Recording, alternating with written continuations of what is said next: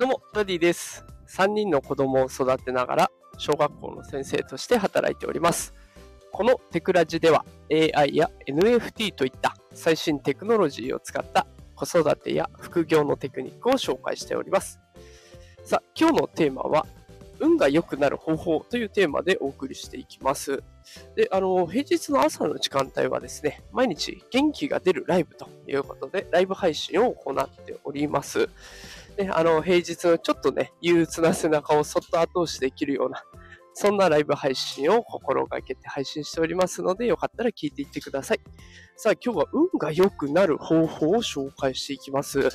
えー皆さんどうでしょうかね？運、いいでしょうか？ね、なんか、こう、立て続けにね、嫌なこと起こる日ってありますよね。なんか今日は運が悪いなとか、ついてないなとか、ね、思ってる方いっぱいいらっしゃるんじゃないでしょうか。で私もね、最近ちょっと体の調子が悪くて、なんか、あの、健康診断、毎年行くんですけれども、そこで F 判定、A 判定から F まであって、最下位の F になりまして、あ要検査だって言われてね、で、昨日病院に行ってきたら、何にもないですね、大丈夫ですよ、みたいな。何だったんだよ、この時間返してくれよ、みたいな、えーそんなことがあったりしました。で、こうやって運が悪いなと思っていると、なんと運が悪くなってしまうそうです。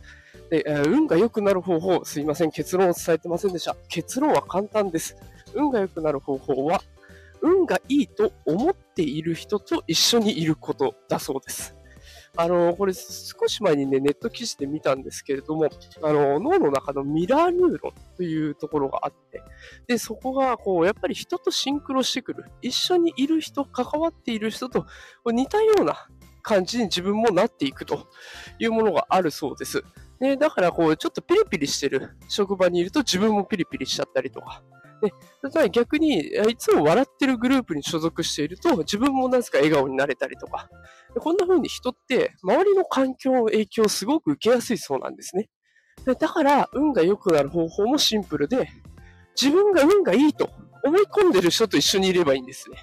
で、そうすると、あ、なんかいいことあるな、ラッキーだなって自分が勝手に思い始めていく。で、あの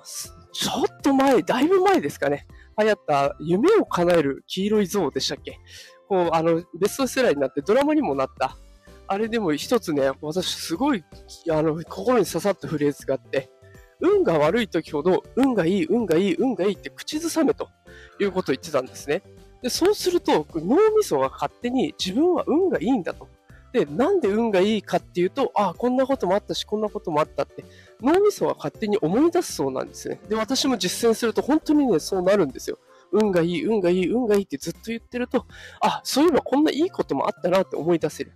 ね、だからこう脳って結構簡単に騙せちゃうから、運が良くなる方法としてはやっぱりいろんな人と付き合う中でも、運がいいと思い込んでる人と付き合っちゃう。これが一番手っ取り早い。ね、であ、なかなか会社でね、固定化された人間関係だとちょっと難しいんだっていう場合には、もう運がいい。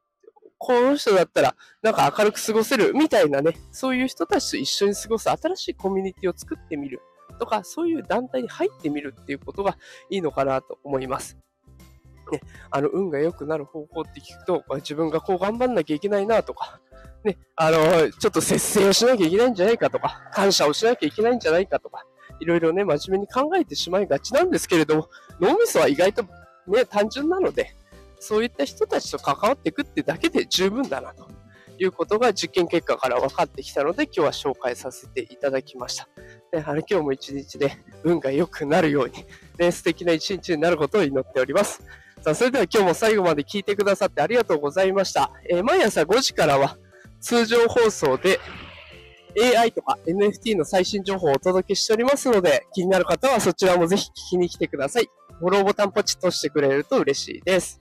さあ、それでは木曜日ですね。あともう少しで週末ですので、あと一息頑張ってやっていきましょう。それでは今日も一日頑張りましょう。いってらっしゃい。